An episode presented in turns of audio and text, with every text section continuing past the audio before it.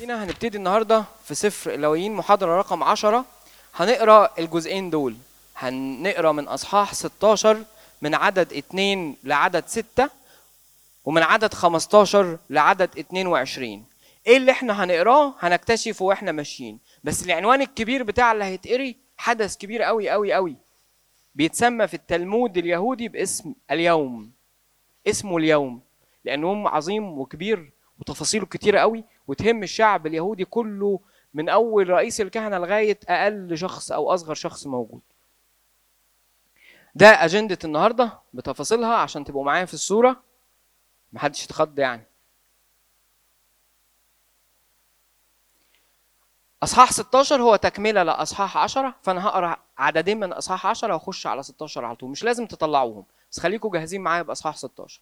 وأخذ ابن هارون نداب وأبيه كل منهما مجمرته وجعل فيهما نارا ووضع عليها بخورا وقرب أمام الرب نارا غريبة لم يأمرهما بها، فخرجت نار من عند الرب وأكلتهما فمات أمام الرب. نداب وأبيه ابني هارون، دول اتنين من الكهنة ودول اللي جاء ذكرهم في سفر خروج لما صعدوا مع موسى وهارون و70 شيخا من إسرائيل ووقفوا وأكلوا وشربوا أمام الرب وتراءى ليهم الرب بمشهد عظيم جدا.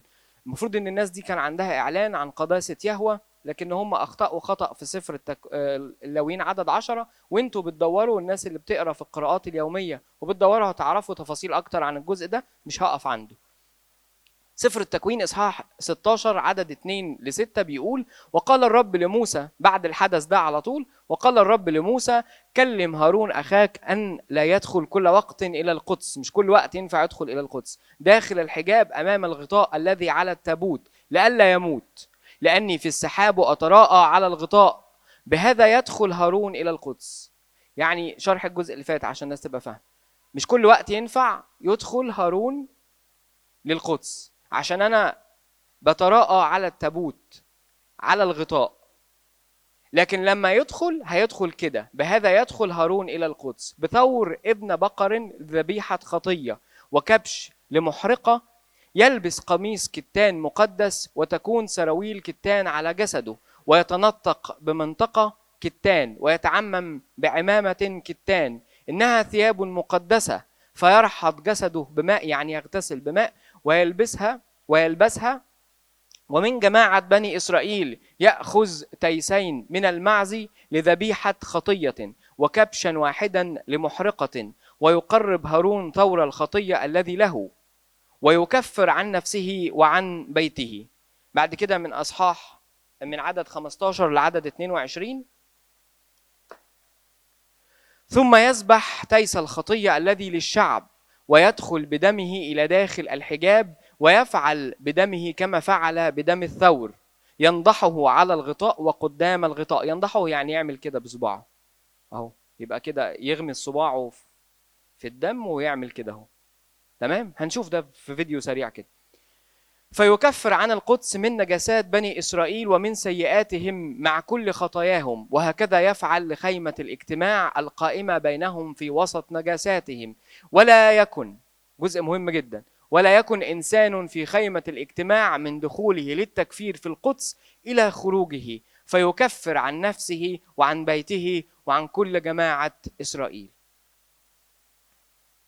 ثم يخرج إلى المذبح الذي أمام الرب ويكفر عنه، يأخذ من دم الثور اللي ذبحه في الأول ومن دم التيس اللي ذبحه بعد كده، ويجعل على قرون المذبح مستديرا، وينضح عليه من الدم بإصبعه 7 مرات، زي ما قلنا ينضح يعني يعمل كده، ويطهره ويقدسه من نجاسات بني إسرائيل. ومتى فرغ من التكفير عن القدس وعن خيمة الاجتماع وعن المذبح، يقدم التيس الحي، في واحد ذبح وفي واحد حي، ويضع هارون يديه على رأس التيس، حط ايده الاتنين على رأس التيس الحي، ويقر عليه بكل ذنوب بني إسرائيل وكل سيئاتهم مع كل خطاياهم، ويجعلها على رأس التيس، ويرسله بيد من يلاقيه إلى البرية ليحمل التيس عليه كل ذنوبهم إلى أرض مقفرة، فيطلق التيس في البرية. بسرعة اشرح لكم الموقف ان اليوم ده يوم عظيم جدا بيدخل فيه رئيس الكهنة اللي هو هارون بس عشان يخدم فيما وراء الحجاب في منطقة قدس الأقداس، وفي الخيمة كلها لا يتواجد أحد، حدش يبقى موجود اليوم ده لأن اليوم ده عظيم ومقدس. هارون رئيس الكهنة بيقدم ذبايح اليوم، هتعرفوا إيه هي ذبايح اليوم وإنتوا بتدوروا، ذبيحة الصباح، وبيخلع الثياب الكهنوتية العظيمة ومنطقة الصدرة والشرح الكتير اللي ممكن أبونا بعد عليه في سفر الخروج، وبيلبس زي بسيط جدا من كتان، عمامة على رأسه من كتان أبيض نقي، وجلباب من كتان أبيض نقي، ويتنطق يعني في وسطه كده، يبقى لابس منطقة من كتان. بيقدم ذبيحة محرقة عن نفسه، هتعرفوا إيه دلالات ذبيحة المحرقة وإنتوا بتذاكروا، هقول النهاردة عنها سطر واحد. وذبيحة خطية، ذبيحة الخطية دي عبارة عن ثور بيقدمه عن نفسه، عن رئيس الكهنة، لأنه مش مستثنى من إن هو يبقى محتاج لتكفير أو إنه عايز ذبيحة خطية، بيقدمه بطقس معين، وبعد كده بيقدم ذبيحة خطية أخرى عن الشعب شكلها مختلف خالص. ذبيحة الخطية بتاعة الشعب دي بتبقى عبارة عن تيسين، تمام؟ واحد بيذبح والتاني بيطلق في البرية. دي التفاصيل بتاعة يوم الكفارة اللي هنتكلم عنه النهاردة.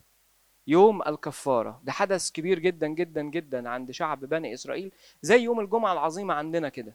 الإجلال والقداسة اللي بيكنوها لهذا اليوم هي نفسها نفس حدث الجمعة العظيمة بتفاصيله عندنا. يوم الكفارة بيسمى بيوم كيبور أو يوم كيبور، يعني يوم الغطاء أو الستر. كفارة يعني غطاء أو ستر. الكلمة المفتاح اللي بيدور حواليها سفر اللاويين، واللي يعني لما تبصوا تلاقوا ان في حرص شديد جدا جدا في تقديم الذبائح، في حرص شديد جدا جدا في تقديم البخور. الكاهن بيدخل وهو يعني مرتعد من امام قداسة الله، في شريعة معينة لا ينبغي ان يحيد عنها الكاهن او رئيس الكهنة، لان كل ما يعمله مقدم لله، كلية القداسة، ولأنه بيعكس رمز جاي في المستقبل، فما ينفعش يخترع من عنده شريعة. وده سبب اللي حصل مع ابني هارون. فكلمة قداسة الله هي الكلمة المفتاح، وعشان الشعب يتأهل للتقرب إلى الله وعشان يكون ليه معاه شركة لابد من وجود ذبيحة. تعمل إيه الذبيحة دي؟ تعمل إيه؟ بتعمل كده، بالذات الذبيحة اللي ليها علاقة بالخطية أو ذبيحة يوم الكفارة، ذبايح يوم الكفارة اللي هنتكلم عنها النهاردة بالتفصيل. بتضع أمام الله غطاء، لأن الله كلية القداسة عينه أطهر من إنها ترى الخطية اللي جاية من بني البشر. فعشان كده، عشان الشعب يتقدم أو عشان هارون يتراءى أمام الله اللي موجود في قدس الأقداس على الغطاء، كان لابد إن هو يدخل بثور يكفر عن خطاياه هو شخصيا، ويبقى فيه كمان ذبيحة خطية عن الشعب عشان الذبيحة دي تغطي أو تستر على الخطايا بتاعة هارون كرئيس كهنة، والكهنة وبيت هارون والشعب، تمام؟ فكلمة قداسة كلمة مهمة جدا، والترائي أمام قداسة الله في العهد القديم ما كانش بالساهل، لأن كان لازال هناك حاجز أو فاصل بين الله وبين الإنسان. الخلفية اللغوية، احنا قلنا ان اليوم اللي بنتكلم عنه النهاردة ده هو يوم الكفارة، يطلق عليه كلمة اليوم، زي ما احنا بنقول على الكتاب المقدس الكتاب، يعني whenever، منين ما نقول يا فلان الفلاني ناولني الكتاب، يبقى انا بتكلم على الكتاب المقدس. ليه؟ لانه مميز، ما ينفعش اقول على اي كتاب الكتاب، لأن تعريف الحاجة دي بالألف واللام من غير توضيح لتفاصيل ده معناها أن اليوم ده معروف. فلما أقول عنه اليوم عند اليهود ده يعني خلاص معروف أن ده بيتكلم على يوم الكفارة العظيم. المعنى الحرفي زي ما قلنا هو يوم الستر أو التكفير، فالكلمة كفر أو كفر يعني تعني ستر أو غطاء، وهذا الاسم يدل على وظيفة الذبيحة المقدمة، وهي الستر أو التغطية للخطية أمام وجه الرب. ففي هذا اليوم اللي هو يوم الكفارة ده العظيم، يغفر الله خطايا الشعب ويغطيها ويسترها من أمام عينيه. ليه؟ لأن الله كلية القداسة عينه أطهر وأقدس من إنها ترى الخطية بواسطة الدم المسفوك لحيوان بريء بلا عيب. بين قوسين كده اكتبوا كده، هو ليه الذبيحة كان لابد إنها تبقى حيوان بريء ملوش ذنب. عشان وانتوا بتدوروا تبقوا بتدوروا هو على يعني إجابة السؤال ده، ليه حيوان بريء؟ ليه الذبيحة بتقدم بذبح حيوان؟ انتوا دوروا، انا مش هقولها النهاردة. رقم 2، التوقيت. العيد ده كان بيتكرر مرة واحدة بس في السنة، مرة واحدة بس في السنة، ويكرر كل سنة. امتى معاده؟ كان في اليوم 10 من الشهر 7 من السنة. احنا بنتكلم على التوقيتات العبرية، تمام؟ في اليوم 10 من الشهر 7 اللي اسمه تشرين من السنة. في السنة الميلادية امتى معاده؟ تقريبا وقت الخريف، ما بين نهاية شهر سبتمبر لبداية شهر اكتوبر. افكركم بحدث مهم كنا بنحتفل بيه من وقت، حدث 6 اكتوبر، 10 من رمضان 6 اكتوبر. الوقت ده هو الوقت بتاع يوم الكفارة عند اليهود، واعلان الحرب بتاعة 6 اكتوبر كانت تحديدا في اليوم ده بالظبط. وقت العيد او وقت يوم الكفارة ده كان بيبقى واقع ما بين عيدين مهمين، واحد اسمه عيد الأبواق، واحد تاني اسمه عيد المظال. قبله عيد الأبواق وبعديه عيد المظال. ايه عيد الأبواق؟ عيد التوبة. عيد المظال ده عيد الشكر على حصاد السنة، وليه دلالة كمان روحية، يعني وكأن الكتابة والوحي المقدس عايز يشاور كده ان ما ينفعش ندخل الى الله بشكر، وما ينفعش يبقى فيه حصاد وشكر من غير ما نعدي على يوم الكفارة، من غير ما يبقى فيه صلح بيننا وبين الآب السماوي في الأول، وبعد كده يكمل هذا الصلح أو يكمل هذا الاحتفال أو يكمل هذا العيد بالفرح والشكر. تمام؟ قبله عيد الأبواق اللي هو إعلان التوبة، وبعده عيد المظال. ليه مدلول روحي آخر أو رمز، يعني عيد المظال ده إشارة لتجمع الأمم، لأنه كان الحصاد يعني نهاية الحصاد بتاع السنة، فتجمع الأمم في نهاية الأيام لعبادة الله، وده كان مش هينفع يتم غير من خلال ذبيحة الصليب اللي قدمت قبلها.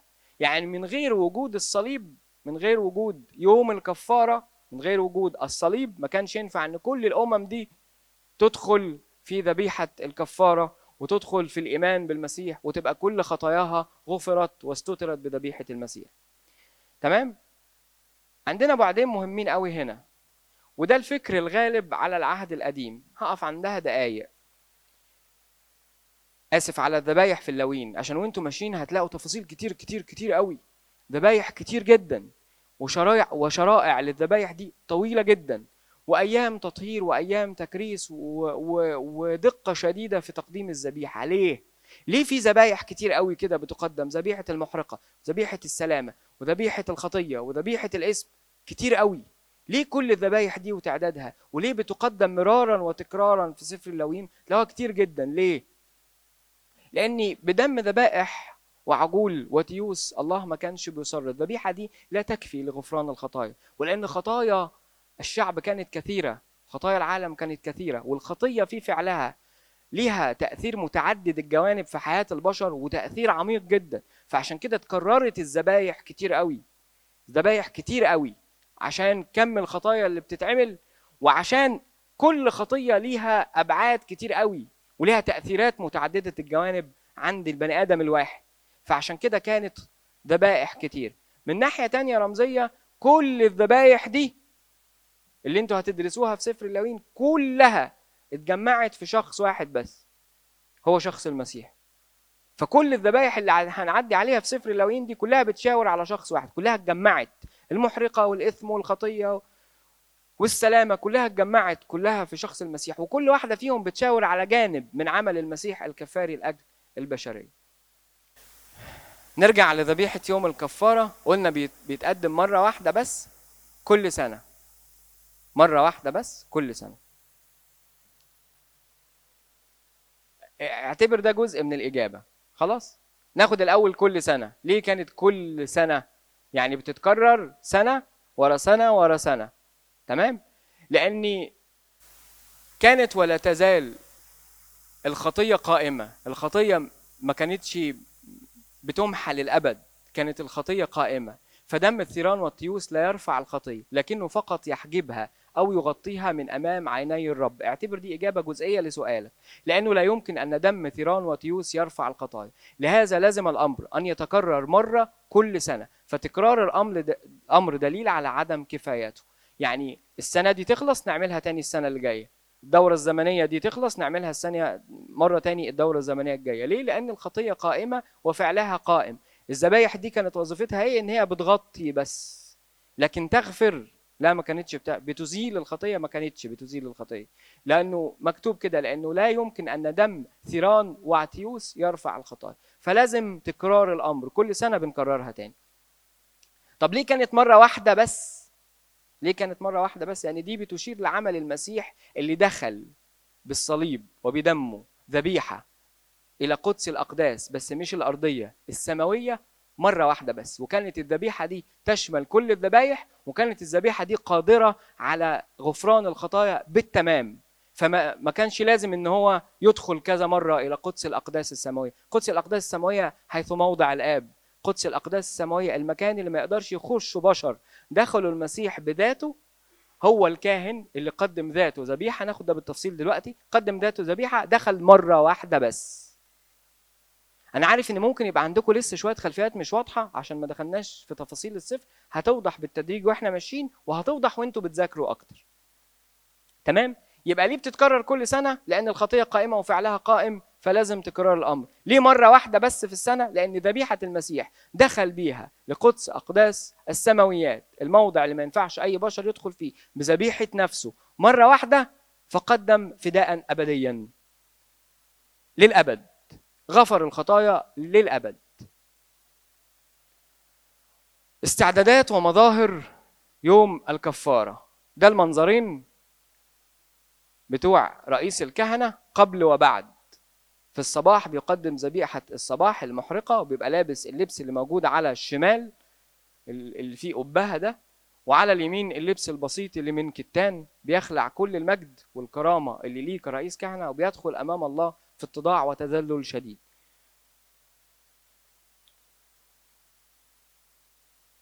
ناخد 4 نقط بيستعد بيهم رئيس الكهنة.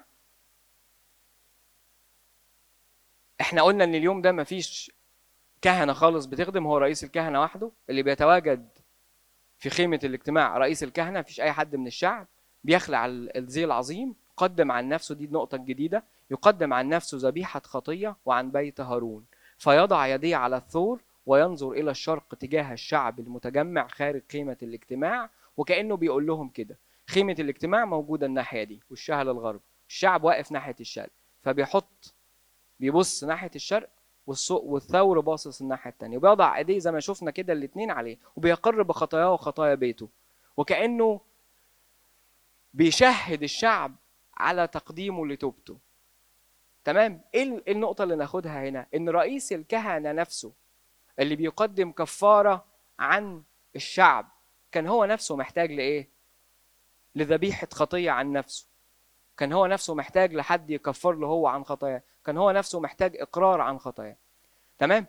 الكاهن بيبقى مستعد، أو رئيس الكهنة بيبقى مستعد في صوم وتذلل من مساء اليوم التاسع اللي هو من امبارح لمساء اليوم العاشر اللي هو يوم العيد نفسه. جميل كده؟ متابعين ولا فصلتوا؟ في حد وقع منه حاجة؟ تمام؟ طيب. المظاهر الخاصة بالشعب، ما عندنا مظاهر خاصة بالكاهن واستعدادات ليه هو، وفي استعدادات أخرى خاصة بالشعب.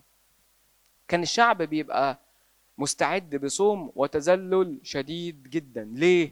لأنه اليوم اللي جاي يوم عظيم مهيب مقدس، الرب بيكفر عن خطايا كل الشعب، فالشعب بيستعد بصوم وتذلل شديدين من ليلة اليوم التاسع لغاية ليلة اليوم العاشر. مفيش حد منهم زي ما قلنا بيدخل خيمة الاجتماع، فقط رئيس الكهنة. ايه الجزء الجديد هنا؟ يقدم رئيس الكهنة عنهم ذبيحة خطية. ما قلناش ذبيحتين على فكرة، احنا قلنا ذبيحة خطية، عبارة عن ايه؟ تيسين من الماعز. يعني التيسين دول بيبقوا متطابقين، يعني تيبيكال زي بعض بالظبط قدر المستطاع، يحبذ ان هم يشتروا في نفس اليوم. تمام؟ ويبقى ليهم نفس المواصفات. طب ليه يعني التدقيق الشديد في ان هم نفس اليوم ونفس المواصفات بنفس الساعة بنفس التطابق؟ ليه؟ لان هم الاثنين بيعبروا عن ذبيحة واحدة بس. وهنشوف روعة الرمز اللي بيشير ليه الوحي في العهد القديم عن الذبيحة اللي بتقدم في التيسين دول. يعني يتكتب عليها كلام ويتقال عليها كلام من هنا للصبح، للأسف مش هنلحق نقوله كله، لكن يعني قمة الروعة. أحد التيسين دول بيتعمل عليه، أو التيسين بيتعمل عليهم قرعة، واحد بيبقى اسمه التيس الذي ليهوه، ده بتاع يهوه هيتذبح، والآخر اسمه تيس البرية أو تيس عزازيل. سمعتوا القصة دي قبل كده؟ كان في كتاب اسمه تيس عزازيل نازل في المكتبات، بس بيقول كلام يعني مش صحيح كله. ايوه بالظبط. بصوا بقى من اول السلايد دي هتلاقوا طول الوقت على طول كده في ايكون صغيره تحت عليها صوره او ايقونه الرب يسوع، لان هنا في اشاره للمسيح. مش ممكن ما يسعفنيش الوقت ان انا الم كل التفاصيل واحطها تحت عنوان المسيح في النص، لكن كل ما هنتكلم في سلايد هيبقى فيها اشاره للمسيح اللي في النص هحط الايقونه دي. فخلي عينكم مفتحه قوي، واضحه صح الايقونه؟ تمام. الصوره اللي موجوده على شمال السلايد دي بتوضح، بس يعني الخلفيه اللي وراهم ايام لما كان في الهيكل بتاع سليمان، لكن رئيس الكهنه واقف بيلقي قرعه على التيسين المتطابقين. التيس الاول بيسبح زي ما قلنا داخل الخيمه، والتيس الثاني بيتحط على قرنه كده من فوق خيط قرمزي، وبعد كده بيتاخد ويلقى في البريه، بيتساب او يطلق في البريه، فبينطلق للبريه بسرعه جدا ولغايه اما يلقى مصيره هو شخصيا في البريه. الاثنين دول بيشاوروا على ذبيحه واحده،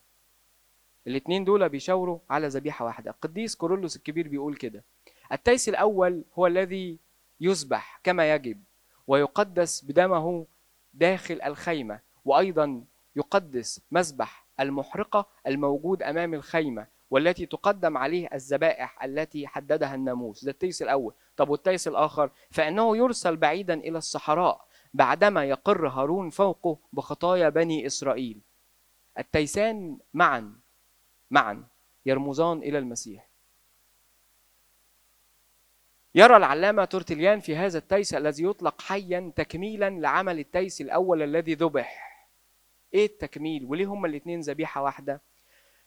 فالمقدم على المذبح كذبيحة خطية هو ذبيحة الخطية التي تشير إلى ذبيحة المسيح.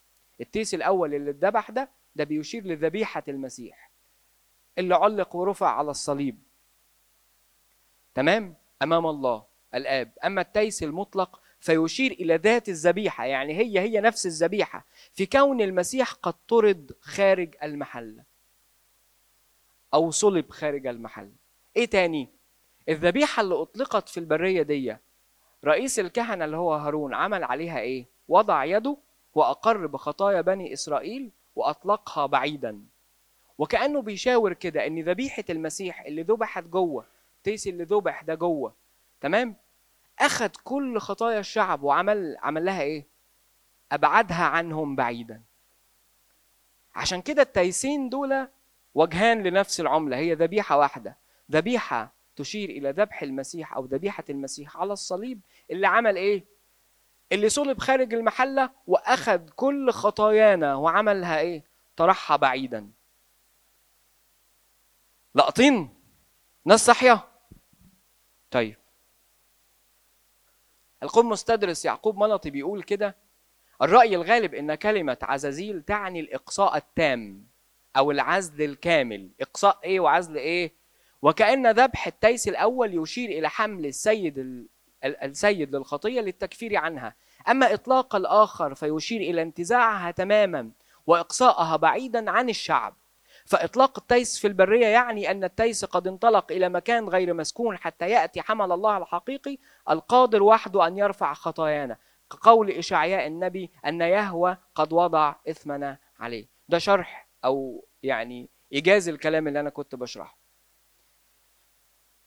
طقس تقديم تيس يهوه هنقوله بسرعة. ينتظر الكهنة مع الشعب في الدار الخارجية بينما يقوم رئيس الكهنة بالعمل في قدس الأقداس بمفرده. ليه بمفرده؟ احنا قلنا إشارة إلى السيد المسيح الذي وحده دخل إلى قدس الأقداس. اليوم ده يوم غريب جدا في تفاصيله. اللي بيخدش قدس الأقداس بتواجد جوه الخيمة هو شخص رئيس الكهنة بس. ليه؟ لأنه بيشير إلى السيد المسيح الذي وحده دخل إلى قدس الأقداس السماوية زي ما كنت بقول من دقيقتين بدمه لتقديسنا.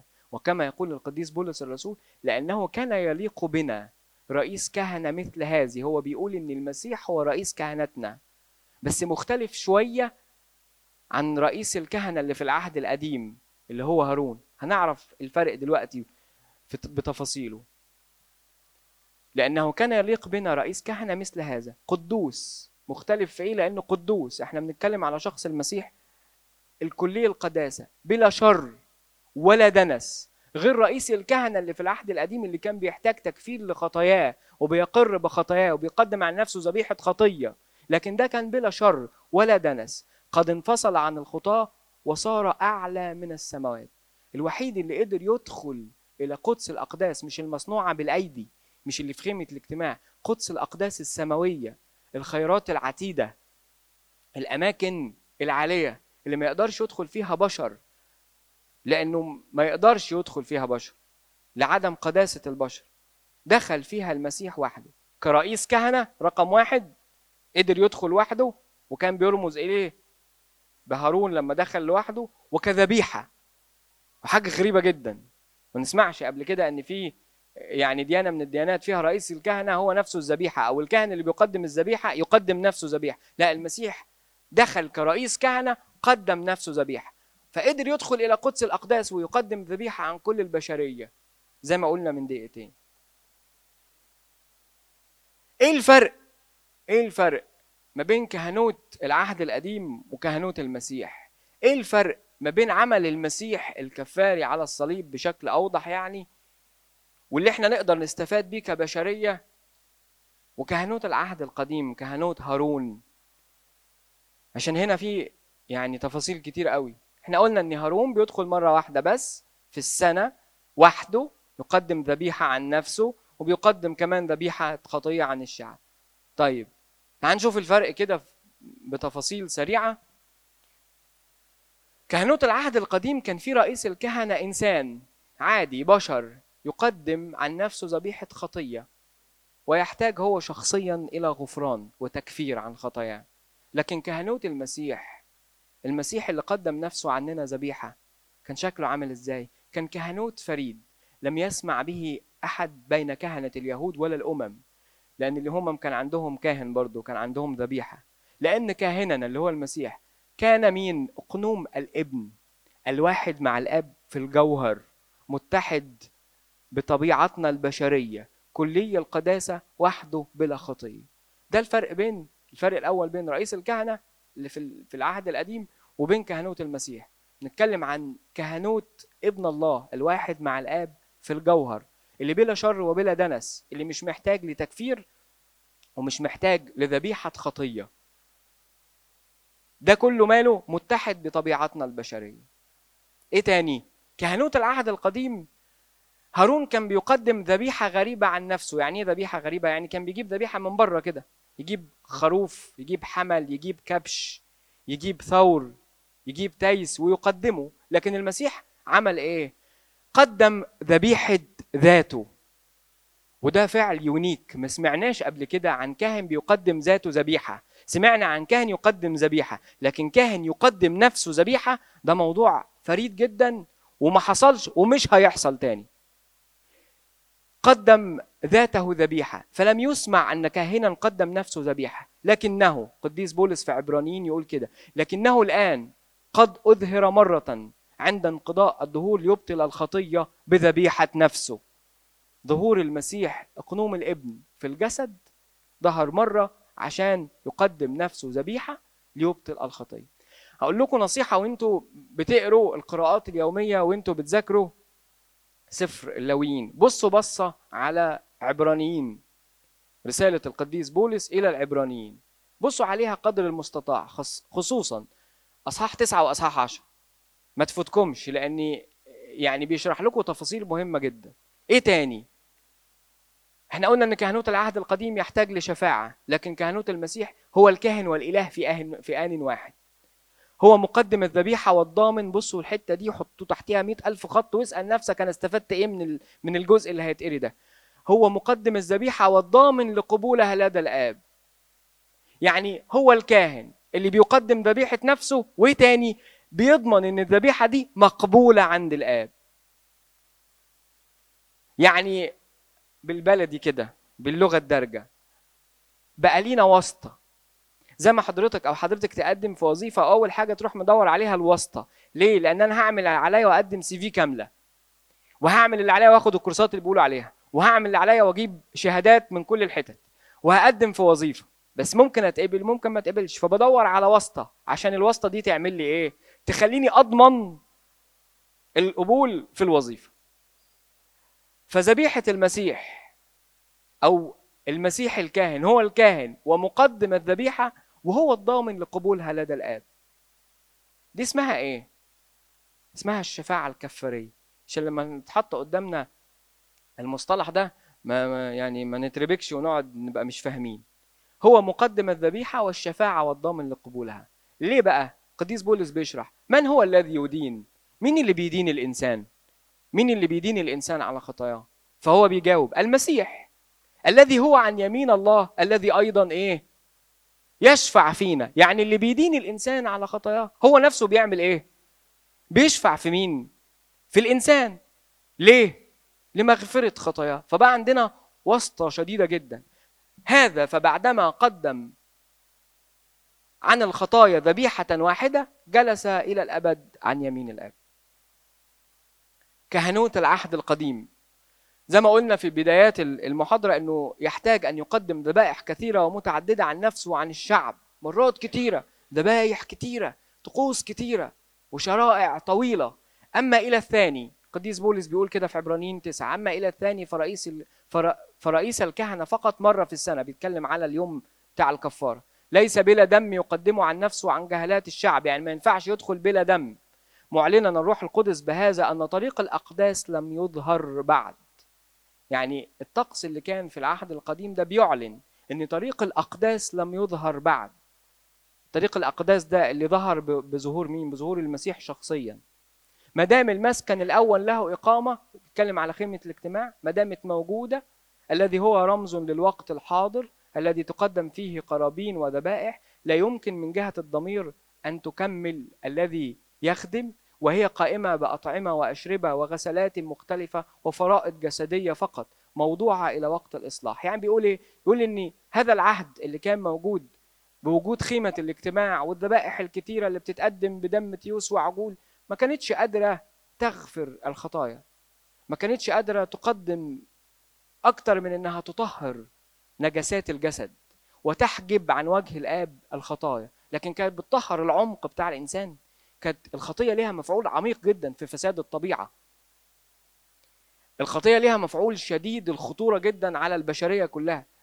الذبيحة دي ما كانتش قادرة تدخل للعمق ده، كان مفعولها خارجي بس. أما ذبيحة المسيح أو كهنوت المسيح قدم ذبيحة نفسه مرة واحدة فوجد فداء أبدين، ليس بدم تيوس وعجول بل بدم نفسه. دخل مرة واحدة إلى الأقداس فوجد فداء أبدين. مش محتاجين لذبائح كتيرة قوي تقدم كل وقت، وكل ذبيحة بتشير لحاجة وطقوس وشرائع، لكن هو نفسه دخل مرة واحدة إلى قدس الأقداس فوجد إيه؟ على طول وجد فداء أبديا. على طول دخلت مفاعيل ذبيحته في أعماق الإنسان فطهرته من كل خطية، غطت ذبيحته كل خطايا البشرية اللي جاية ولا اللي فاتت؟ اللي فاتت ولا اللي جاية ولا اللي دلوقتي؟ ايه؟ كله يا حبايب. يعني مش اللي فات بس، لا ده كمان اللي جاي، لان ذبيحه المسيح ذبيحه ايه؟ مش زي التيوس والعجول، دي ذبيحه ممتده. احنا بنقول ممتده لان احنا بشر خاضعين للزمن، لكن هي فوق الزمن، دي ذبيحه غطت كل اللي فات وغطت كل اللي جاي. الكاهن في يوم الكفاره بيقدر ينطق اسم يهوه 10 مرات. قبل يوم الكفاره ما يقدرش يقوله على لسانه، وبعد يوم الكفاره ما يقدرش يقوله تاني. امتى يقدر يقوله تاني؟ المره اللي جايه في يوم الكفاره، لانه كان اسم موهوبه مخوف. موهوبه مخوف. لكن كهنوت المسيح احنا مش بنتكلم على كاهن غريب، احنا بنتكلم على مين؟ بنتكلم على اقنوم الابن المتحد ببشريتنا. هارون ما كانش يقدر ينطق اسم يهوه غير مره واحده في السنه في يوم الكفاره، لكن المسيح هو مين؟ هو ابن الله الواحد مع الاب في الجوهر. نشوف القديس كيرلس الكبير بيقول ايه على الكلام اللي احنا كنا بنقوله ده، وبيتكلم ازاي عن كهنوت المسيح. رائع القديس كيرلس في كل الوصفات اللي وصفها الحقيقه، وكل التعليقات اللي قالها في الموضوع ده. وانصحكم وانتوا بتحضروا ترجعوا له، يعني هتلاقي المراجع ابونا كاتبها، وفي مراجع تانية كتيره اكتر زي ما ابونا بيقول. يعني انه يكهن فوق الناموس. المسيح الكاهن بيكهن فوق الناموس لانه هو نفسه الذبيحه والحمل الحقيقي، وهو بعينه ايضا رئيس الكهنه. تاني، انه يكهن فوق الناموس لانه هو نفسه الذبيحه والحمل الحقيقي، وهو بعينه ايضا رئيس الكهنه. هو الاثنين، مقدم الذبيحه، رئيس الكهنه، وهو نفسه الذبيحه. الذي ده اختلافه عن الكاهن او رئيس الكهنه في العهد القديم، الذي بلا شر ولا لوم، الذي لا يكهن عن خطايا نفسه، مش بيقدم محرقات او ذبيحه خطيه عن خطايا نفسه، لانه كاله فوق الخطيه، بل يكهن لكي يبطل خطايا العالم، فقد صار هو نفسه اذن الكاهن الذي يكهن بذبيحه نفسه. تاني، لقد صار رئيس كهنه بحسب بشريته، ومع ذلك بحسب لاهوته يقبل الى نفسه الذبائح المقدمه من الجميع. يعني هو بحسب بشريته بقى رئيس كهنه، وبحسب لاهوته هو اللي بيقبل الذبائح لروحه، فهو قدم نفسه ذبيحه كرئيس كهنه. ومين اللي قبلها؟ هو شخصيا، انه هو نفسه بحسب الجسد الذبيحه، وبحسب سلطان لاهوته ايه بين قوسين وتحتها 60 خط، غافر الخطايا. وفي كلا الامرين واحد هو الرب يسوع، رئيس الكهنه والذبيحه ومقدم الذبيحه. قديس كيرلس دايما يتكلم على المسيح بالثلاث صفات دول، هو الكاهن والذبيحه ومقدم الذبيحه.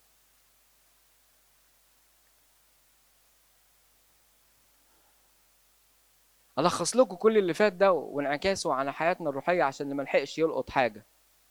لنعلم ما هو مقدار الداله والجرأه في الصلاه والثقه في الاستجابه. يعني وانت بتصلي قدام الله اعلم ما هو مقدار الداله، يعني الى اي مدى في بينك وبين الله واسطه، في بينك وبين الله دلاله، والجرأه في الصلاه والثقه في الاستجابه التي تصير لنا حينما نتقدم باسمه، اي متشفعين بكهنوته السماوي، واثقين انه هو نفسه كاهننا الذي تعين من الله، هو اللي بيقدم صلواتنا. وايه تاني؟ ليقدم طلباتنا الى الاب، في حين ان هو نفسه ايضا، يعني هو برضه وفي نفس الوقت في الاب يعمل معه في سماع كل صلاة تقدم للآب. يعني هو نفسه بيسمع أيضا صلواتنا، وهتلاقوا ده واضح أوي أوي أوي أوي. والذكي منكم يفكر لغاية ما نوصل لها في آخر سلايد. عندنا لحن مشهور جدا جدا في الكنيسة، وأول ما أبونا يبتدي يرفع إيده ويصلي بيه الشعب كله صوته بيكسر الكنيسة، بيبقى بيصيغ اللي أنا قريته ده. أنا بقدم بالمسيح صلاتي، وفي نفس الوقت هو اللي بيقبل صلاتي، هو بيتشفع في صلاتي، وفي نفس الوقت هو اللي بيقبلها. مش هقوله. قديس بولس في عبرانيين 4 كده بقول لكم ارجعوا لعبرانيين، بيقول لنا فلنتقدم بثقة إلى عرش النعمة. يعني في ثقة إلى عرش النعمة لكي ننال رحمة، واللحن اللي أنا قلته فيه كلمة رحمة، ونجد نعمة عونا في حينه. يعني خلي عندنا رجاء وثقة في كل مرة، عشان لو احنا مخدوعين ما نتخدعش تاني، عشان لو إبليس بيشتكي علينا ما يشتكيش تاني. لنتقدم بثقة إلى عرش النعمة لكي ننال الرحمة ونجد نعمة عونا في حينه. فإذ لنا أيها الإخوة ثقة بالدخول إلى الأقداس بدم يسوع. ما كانش زمان ده موجود، ما كناش نقدر نقترب، لكن دلوقتي نقدر نقترب بدالة قوية، بدالة الابن. فإذ لنا أيها الإخوة ثقة بالدخول إلى الأقداس بدم يسوع. فين العقيدة الأرثوذكسية هنا اللي هعدي عليها في دقائق؟ أنا شرحتها بالتفصيل في اللي فات يعني، لكن هقولها في سطرين يعني بسرعة. الشفاعة الكفارية، قلت لكم أول ما يجي المصطلح ده قصادكم ما حدش يتروش ولا يتربك. بقى بيتهيألي بقى واضح ولا مش واضح؟ عمل المسيح وشفاعته الكفارية واضحة ولا مش واضحة؟ حتى لو بنسبة 60% في المحاضرة دي كويس، لأن احنا دخلنا الفيلم في نصه، لسه فيه قبل ولسه فيه بعد. فالمسيح رئيس كهنتنا الأعظم والأوحد، هو الشفيع والكفارة بآن واحد كما هو مكتوب. من هو الذي يدين؟ المسيح. المسيح هو الذي مات، بل بالحرية قام أيضا، الذي هو أيضا عن يمين الله، الذي أيضا يشفع فينا. بس كده نقطة. فمن ثم يقدر أن يخلص أيضا إلى التمام الذين يتقدمون به إلى الله، إذ هو حي في كل حين ليشفع فيهم. تمام؟ صحيح معايا؟ ده الارتباط الليتورجي، وده اللحن اللي أنا كنت بقول لكم فكروا فيه من دقيقتين. اللحن ده اللي أبونا بيرفع إيده فيه بتضرع وتذلل، والشعب بيبقى بيشارك بشدة، وتلاقي الكنيسة بتتهز من كتر ما الناس بتطلب بصراخ وصوت عالي: شعبك وكنيستك يطلبون إليك. خدوا بالكم بقى، خدوا بالكم. وبك، يعني يطلبون إليك وبك إلى الآب قائلين: ارحمنا يا الله الآب ضابط الكل، ارحمنا يا الله مخلصنا، ارحمنا يا الله ثم ارحمنا. في حد من اللي قاعد ما يعرفش اللحن ده؟ اوعوا. طيب ركزوا بقى، ركزوا في الكلام اللي جاي، ركزوا معايا. هنا يتقدم الشعب إلى المسيح نفسه، بنطلب إليه. شعبك وكنيستك يطلبون إليك، بنطلب إلى المسيح نفسه، اللي هو فين؟ اللي هو واحد مع الآب في جوهر الألوهة من خلال عمله الكفاري. يعني احنا بنطلب ليك وبنطلب بيك، يعني بنطلب للمسيح وبنطلب بدالة المسيح. بدالة المسيح اللي هي ايه؟ دمه، عمله الكفاري على الصليب، شفاعته، عشان ننال الغفران وننال الرحمة. فبنرد 3 مرات: ارحمنا يا الله الآب ضابط الكل، إلى آخره. ده أول ارتباط ليتورجي. الارتباط الثاني ممكن ما بقاش عدى على معظمنا الارتباط ده، قسمة سبت النور. القسمة اللي بتتقال في سبت النور، بتقول القسمة دي: يا يسوع المسيح ذا الاسم المخلص، الذي بكثرة رحمته نزل إلى الجحيم وأبطل عز الموت.